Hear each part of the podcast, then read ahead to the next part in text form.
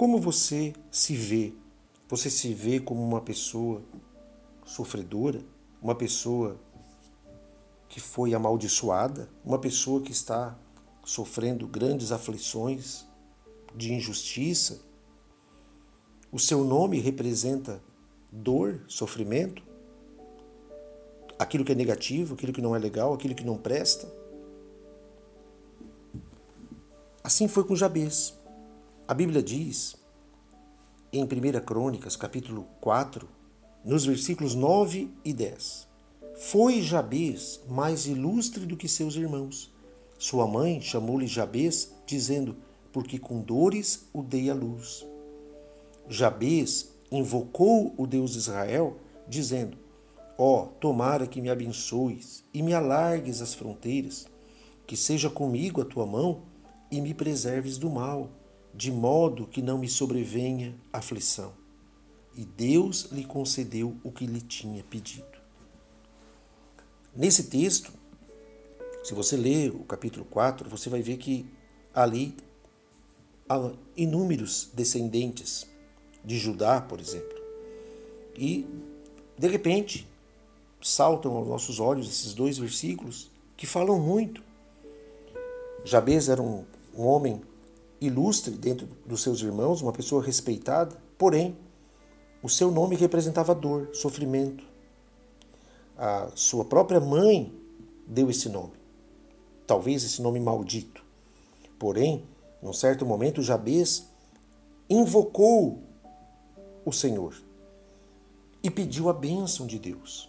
Pediu que Deus fosse com ele, que preservasse do mal livrando de toda aflição. E a Bíblia diz que Deus lhe concedeu o que havia pedido, porque dentro de Jabez havia uma revolta contra essa situação. Ele já estava cansado, talvez, de ser chamado com esse nome que representava dor, sofrimento. Você imagina quanto tempo na vida de Jabez ele sofreu por esse nome ligado a tudo que é ruim, mas ele invocou a Deus, ele buscou ajuda em Deus. E Deus abriu a sua visão, abriu o entendimento. Deus lhe concedeu o que ele havia pedido. Ele disse que tomara que Deus alargasse as fronteiras, ampliasse a sua visão, ampliasse o seu entendimento. E Deus o abençoou. Talvez você esteja se sentindo cansado, aflito.